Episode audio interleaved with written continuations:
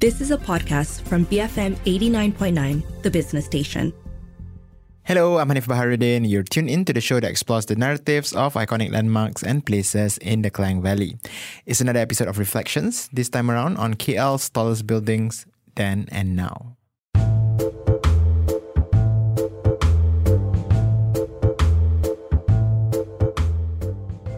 This month's episode is a more conversational one as both Elizabeth Cardosa and I reflect on KL's most recent tallest buildings, the recently completed Merdeka 118, and prior to that, the Exchange 106. And if you want to go way back, the Petronas Twin Towers, and how way, way before that, once upon a time, KL's tallest building was the Sultan Abdul Samad building. Now, we're not saying that KL shouldn't have tall buildings. In fact, there are particular uses for these buildings, but our obsession with building the tallest, the biggest, the grandest, is pretty interesting if you think about it, right? Here's our chat on the subject. we, love, we love the tallest, the biggest, the most expensive, the most iconic. The, you know, we love the superlatives. But you know, because we are a capital city, I suppose we always want to to. That seems to be one of our trademarks, lah. The icons, right? You know what is iconic, and and very often we don't think about the soft or the the you know the the soft side shall we say you know? Uh, we always think about the hardscape in a, in a sense right? What is what is big? What is grand? What is the beauty queen you know?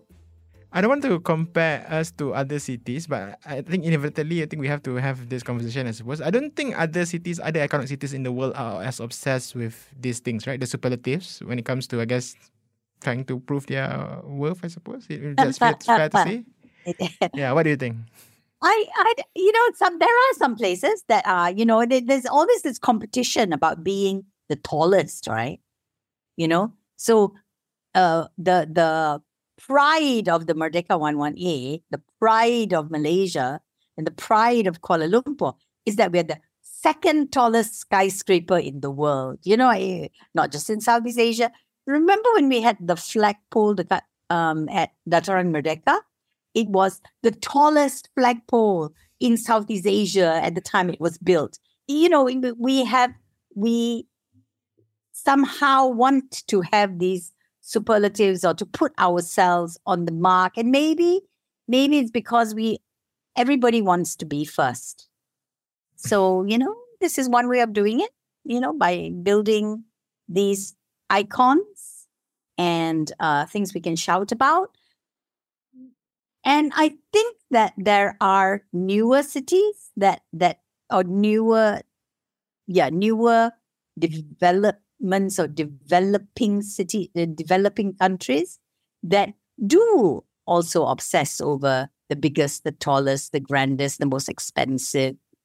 Um, whereas maybe the older cities may not do that. So you do have uh, places like Rome that will say, well, we still have the Colosseum and it was built 3,000 years ago and it's still standing today. You know, I mean, yes, it is partly a ruin, but it is um, because it's not in use anymore, except as a tourist uh, venue. But you, you don't have the gladiator fights there and whatnot, whatnot anymore, right?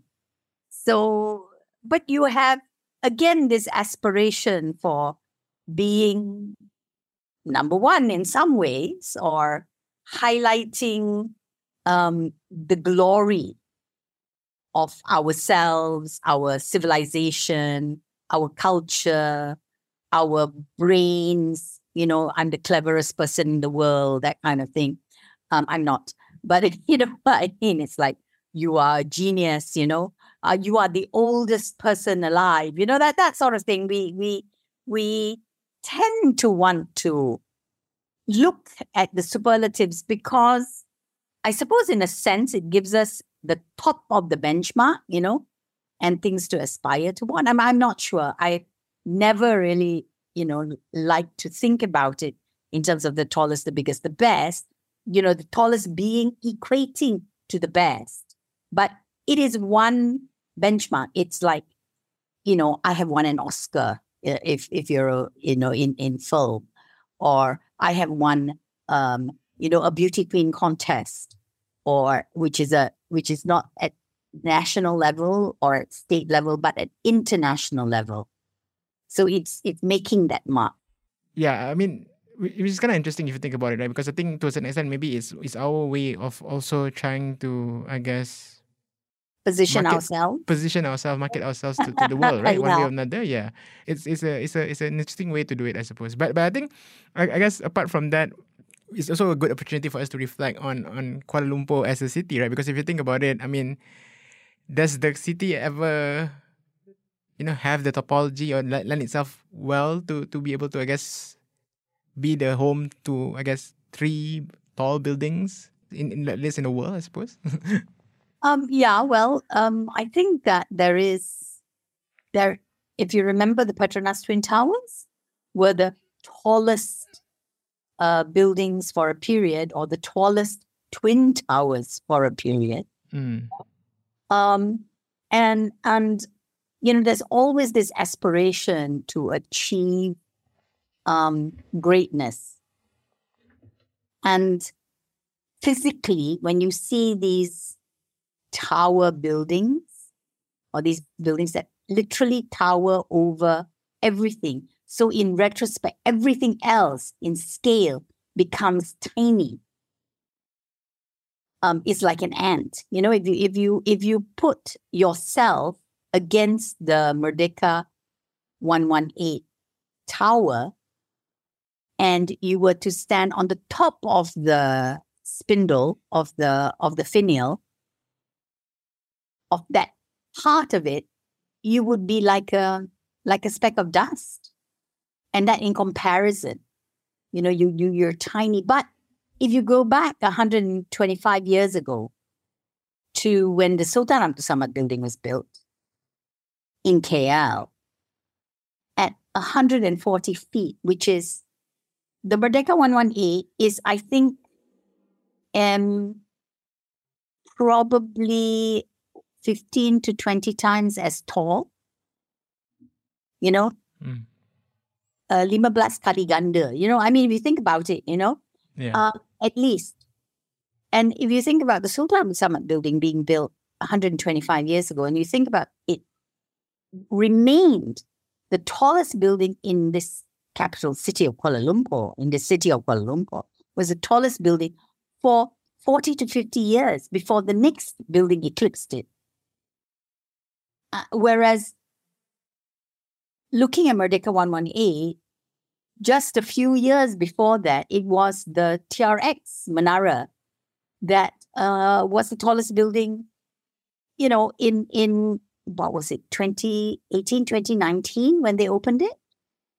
Um, when that development was completed, let's say. So, you know, in three or four years, it was quickly eclipsed.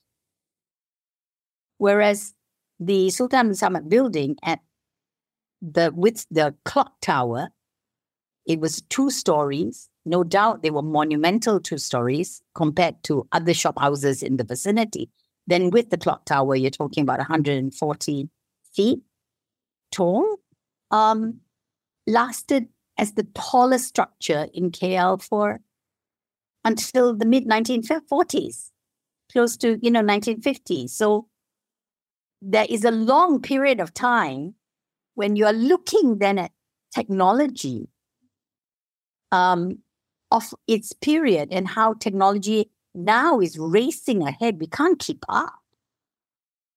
It's like your iPhone or your, you know, you, we, we're all, our computers, we're, if we are now looking at, if we were looking at a computer that we had five years ago, and we're looking at a new computer, and uh, and we're used to working on a let's say a 2023 computer, the speed of you know information, the speed at which we are able to download stuff, the speed at which we're able, the capacity of the computer is just that much faster, bigger, better than than something you know five years ago.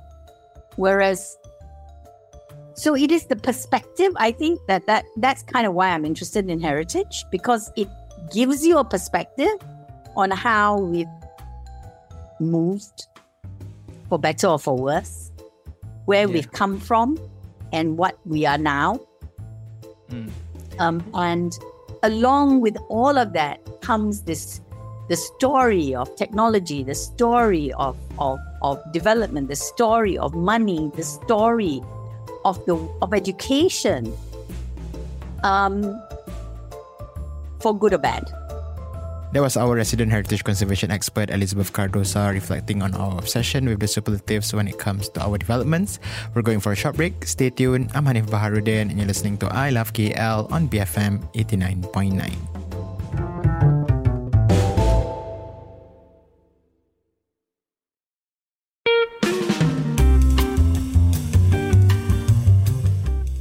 BFM 89.9, you're listening to I Love KL, bringing you closer to the people and places of our capital city. I'm Hanif Baharuddin. Joining me, as always, for a monthly chat on all things heritage is Elizabeth Cardosa. This time around, reflecting on the scale of some of the recently completed mega projects, including the Merdeka 118 and the Exchange 106, compared to our heritage buildings. Here's the second part of the conversation. Yeah, it's interesting that you you said that you know once upon a time the Sultan Samad building was KL's tallest building for a number of years, right? You know, and not just like two or three years, but quite quite a number of years, right? Uh, around 40 years, right? Um, so I find it quite interesting because I think to a certain extent, you know, when it comes to talking about monumentality, I mean, yes, you brought up a lot of things about you know how rapid um, technology has evolved throughout the time, and then there's also context of uh, use case for your built environment as well, to a certain extent, in terms of I guess trying to accommodate uh, the time and the period, I suppose, as well as the number of population and use case scenario and whatnot. But you know, when it comes to talking about the monumentality of a building like Sultan Abdul Samad, despite just being two story high, I suppose, um, it's it still retains that sense of grandeur that I think I don't know. Again, I don't want to over romanticize this, but like that maybe modern buildings like, if you know what I mean. Yeah. So so it doesn't necessarily have to be quote unquote the tallest building, and yet despite being just two stories high, is that icon, that, isn't it? it? It has that icon. Yeah, and I think to a certain extent, yeah, maybe I, I want you to uh, also reflect on this in terms of like, for example, you know, I think we've done an episode where we spoke about you know what heritage will be like in the future, right? Especially for modern buildings, you know, existing buildings that you see at the moment. So I wonder whether yeah we will reflect on modern buildings that we have, you know, right now, you know, in hundred years time. I mean, obviously we're we're not going to be the one reflecting on these things, I suppose. But I wonder whether you know people in the future will look at these modern buildings that we have currently at the moment and and and you know think of their monumentality in that sense. You know what I mean? Yeah. In, in the way we reflect on Sultan Abdul building and other buildings of that nature, I suppose. Yeah, I suppose when you know we are looking at at the Sultan Samad building since we we we started there, right? Um, prior to that, what was there in KL? You know, we were talking about two story. You know, at first it was just really timber and atap buildings, um, and then because of subsequent fires and floods and all of that, you know, they got changed into brick and with these brick buildings and sort of more regulated in terms of lots and in terms of size and in terms of of, of material, a more lasting material um, and less uh, vulnerable to to fire, let's say, or that kind of disaster, right? Um, you have two-story shop houses for the most part. That was what KL was made out of plus a few um, bigger buildings. But imagine that between 1895, uh, when the Sultan Samad building first got like started being built, you know, it was launched in 1897 until 1945, it remained the the tallest building in the city. And then it got eclipsed. The Lee Yan Lian building, which is still there, um, you know, was was built uh, in in 1945, and then and then we have Parliament, we have um, the KL Hilton, what used to be the KL Hilton, which is now demolished. Um, was the first five star hotel in in KL. It was perched on a hill on a on a rise. So actually it looked even taller than it is because of course it was on a rise. You know, and you have other sorts of um buildings which are more just tower blocks, right? DBKL Tower, you know, um Promet Tower, um Dayabumi Tower, you know, and these are just really um Menara Maybank maybe had a bit more distinctive um, form to it. Uh, the telecoms tower maybe had a little bit more distinctive, you know, but and they were seen as icons as well. You know, you you go, oh, um, you know, you somebody would refer to uh, Menara Maybank and say, oh, you know, the building is supposed to look like a kris, you know, or the hilt of kris, or or uh, you would look at the Petronas Twin Towers, and and a friend of mine used to say, oh, you know, they're like jagung, you know, but silver. And then the the um, uh, the LUTH building, the Lembaga Tabung Haji building, um, that had a waist. You know, it was sort of um, supposed to be, you know, designed looking at a fish trap, for example. Um, and uh, so you had those which were towers, but then maybe had a bit of a design form to it that made them a bit more memorable. And then a lot of others were just tower blocks. And how tall are you? How high are you? Um, and that's kind of um, what most people will remember. So, which icons, which buildings in KL, for me, which buildings in KL would be consti- would constitute being tall or the tallest building of that time and it had some iconic either in terms of design or in terms of being the first of its kind so if you think about at one time the federal hotel on jalan bukit bintang um, in 1957 was the tallest building and it was the hotel that was built and people remember it because um, on the top floor, there was the revolving restaurant. So I don't know how many people remember or think about it nowadays, but but you had that revolving restaurant. You have um, the the tower, obviously um, the Menara Telecoms Tower, right, off of Ceylon Hill on on Bukit Nanas Hill, um, which has again, you know, that because it's a telecommunications tower, is a tower, and then at the top of the tower there's a restaurant, right? So people can can use, and those are seen as icons. If somebody's saying, "Oh, you know, shall we look at it?" But but a lot of apartments which are really tall and hotels which are really tall, they're towers. But what is so distinctive about them? Maybe it's less we are less able to distinguish one from the next. I think, and so when we start looking at what constitutes an icon, apart from the tallest la, the biggest la, the highest la, you know, that kind of thing, uh, what else? You know, I, I think that does the design of the building carry it through, despite it being eclipsed by the next tallest? So, so one building that I I uh, uh am very, I I really like. I I you know like to look at. I've always thought is a beautiful building. Is the Oriental building on Jalan Tun Perak and Jalan Melaka corner. Um, and I think uh, in the 1930s it was about I think the same height as the Sultan Samad building, but it had six stories. The Sultan Samad building was actually a two to three story building, but because of the clock tower was that tall, right? So you had the the the tower itself gave it its height, whereas the um, the Oriental building in the 1930s, while it might be the same height, it was a six story building, um, with a with a with a really, you know, quite a beautiful um, facade and and a mass a mass that you could see um, from the river because everything else was two story.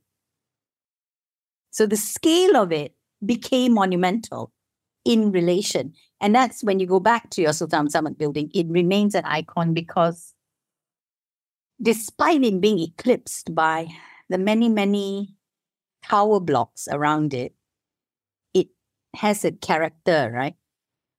Which is makes it different distinctive. And the character of the architecture of the buildings around the Padang, around Dataran Merdeka, collectively as an ensemble, give that part of KL, that civic, the historical civic heart of KL, a character and an identity that we can recognize. I think we still recognize today and appreciate. Then there's the Merdeka 118. You know, there's the Petronas Twin Towers that all again, you know, buildings to be applauded for their engineering prowess of that time. Um, it will be interesting to see, as you said, in 50 years' time, which buildings do we still continue to talk about because which buildings will continue to live rather than get, um, you know, lose, become defunct or, or, or you, you, we, we have to replace them because well, you know, they've lost their, they, they don't perform at high standards anymore because of technology, because of failure of building materials, because of all these things. Mm. Yeah, I find that quite interesting. So when it comes to, I guess, creating value and specifically heritage value to a building, right? Um, do we focus more on the literal aspect of the buildings, like the, like you know the technology that's used to create these buildings, or do we focus on the narrative as well? Like for example, I mean, you mentioned a lot of great modern buildings there just now, I know as examples of buildings that are designed well or have distinctive design, I suppose. So some people uh, say maybe not so cantik, but you know, memorable nonetheless. You know? Yes. okay. Yeah. I mean, taste is subjective, right? To be fair. Yeah, Yeah. yeah. But but uh, but at the same time, yeah. So so do do we do we then I guess focus more on on these things? You know, the fact that they're distinctive, the fact that they were the designs were inspired by X, Y, and Z compared to perhaps which one will um I guess stand the test of time. You know, when it, when it comes to especially wh- when it comes to creating that heritage value to these buildings, I suppose. Yeah. I, yeah, I think that that it. I think understanding um, the the science or the engineering behind it. I think that that's really important. So if you think about, you know, the smart tunnel, for example, that links that goes under, you know, from one uh, under Sungai Besi, you know, crosses over, and how technologically, you know, it was built. So so you know, you you you're talking about this it's it's like the Marvel comic. Um, the the the the mole. I think that there's one of the the bad guys who who rides a mole or something like you know has you know d- burrows um and and is able to come out and you know but that's the bad guy this in this case it's not a bad guy it's a good guy but you know to to create this this tunnel um that then is used to help disperse flood waters and you know that has other functions these remain people don't talk about them because they appear to be fairly ordinary in the sense of okay lah, it's a tunnel and brings me from point A to point B. But if we have to think about the engineering behind them of its time, um, and maybe it was old technology because in 20 years the technology has and engineering has changed leaps and bounds, right?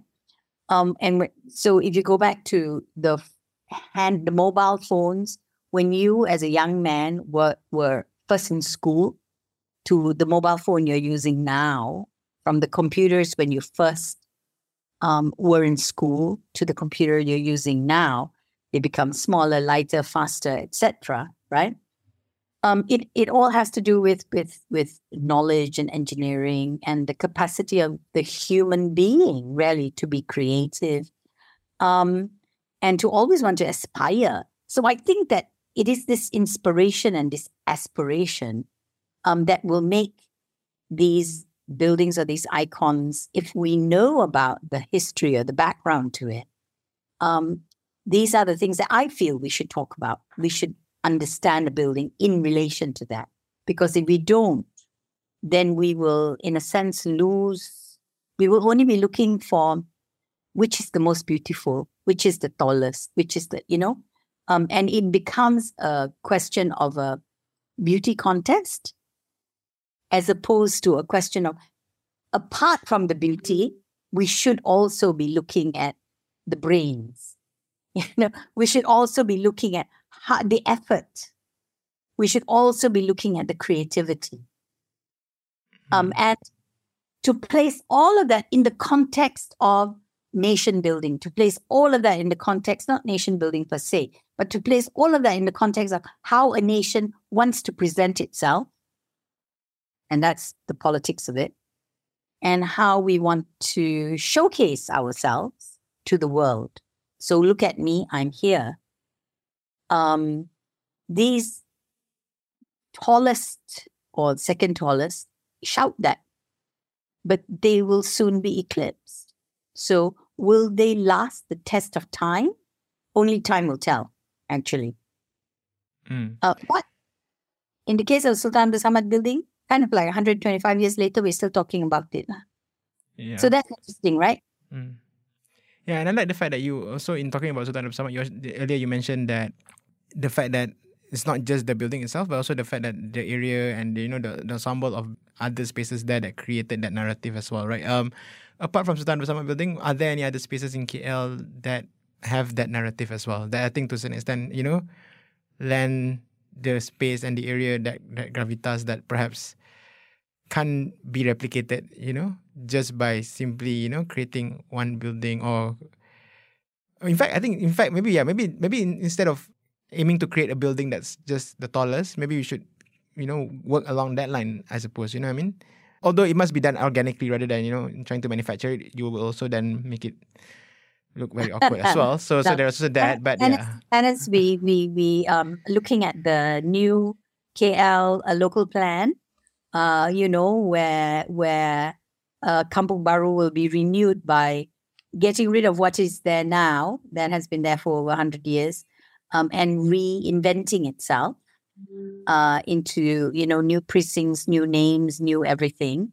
Um, if it, from a heritage perspective, what we find is that when there is a fit between what was old and what was historical and what you're planning for the future, when there is a good fit, when they are sympathetic to each other, when they match in a sense and they don't conflict, you know, they, they're not head on against each other, where I can emerge if I get rid of you entirely. But can I work with you? How do we work together? and that's when that fit uh, is comfortable and and that is when something new which is applied to something old um, will help both parties. So the old gets renewed because of what is new there and the new has gravitas because of what is old there. Because old gives it its grounding but the new gives the old maybe a chance to um, reinvent itself, to rejuvenate, to become, to modernize. You know, not modernize. I, I I don't like this word modernize, but to to move into a you know to have a paradigm shift maybe. Um, you know, so you become more relevant to current conditions, a present knowledge, um, because old old doesn't mean um, being stuck in the mud cannot change you know because if you cannot change then you might as well just you know say okay lah i'll just sit and drink my tea and forget about everything. You know what i mean? Yeah. but um if old old has got a certain wisdom to it we have to think we think about our parents our grandparents. There's a certain respect. Um but there is a certain vitality from new from young that you know which maybe the old also should appreciate. So it is about borrowing each other's strengths you know knocking off from each other's strengths as opposed to saying you must have one or the other. It's not it's never one or the other. In heritage we do not look at it as a it's either this or it's that. It's really how does the new um, support the old and how does the old support the new Mm, yeah. So just to tie back our conversation back to um, you know Merdeka 118 and you know the Exchange 106 and to some extent the Petronas Twin Towers as well. How would you, I guess, reflect on these new modern buildings with the old, you know? And Sultan Abdul Samad building being one one of the examples that were mentioned earlier, right? So so yeah, maybe you can give the listener your thoughts on on I guess My thoughts. oh yeah, your thoughts on on, on, on the relationship between these these these different entities, I suppose. I think that when when I look at the Sultan Samad building and the buildings, you know, the old buildings um, that were built, you know, between the late 1800s and the early um, 19 up to about 1920 or thereabouts, you know, in, in that area uh, around the Padang of, of KL. And when I reflect on them, I think about scale. I think about when I look at them, I feel that I, I have can have a personal relationship with them because I don't feel small. I don't feel, even though they're, they're monumental, really. I mean, imagine when you go near the Sultan Abdul Samad building, it really is big, you know. But I can still look at it and and see the two floors and and have a view if I stand in the middle of the Padang and I look at the buildings surrounding it, I still don't feel small like a speck of dust. I don't. I feel that I can have a relationship with them. Whereas with a lot of the towers, beautiful they may be or monumental they may be, I'm still one in a million lah, or in many, many million. So my relationship with them is is is I am tiny, tiny, tiny. And I suppose from an ego perspective, humanly, you know, one one kind of wants to have some form of relationship with your surrounding, you know, whereas whereas um so not to live in, and not to not to not to be involved with a with a really sterile in the sense of they may have a lot of activities going on. You may, you know, but let's say a shopping mall, right? I mean, one shopping mall to the next shopping mall. Once you're inside the shopping mall, um, maybe some malls um, we prefer to other malls because they may have certain types of shops or whatever it is that we are personally interested in, and each a different person would respond differently. But there is a but then if you move to the next mall, well, you kind of go like, oh, actually, because I'm more interested in the retail, or I'm more interested in the food, or I'm more interested in high fashion, or I'm more interested in whatever, you know. Um, I will then either gravitate toward that within a mall or go to another mall. Okay. But once I'm inside, you know, I, I well, I may be spoiled for choice.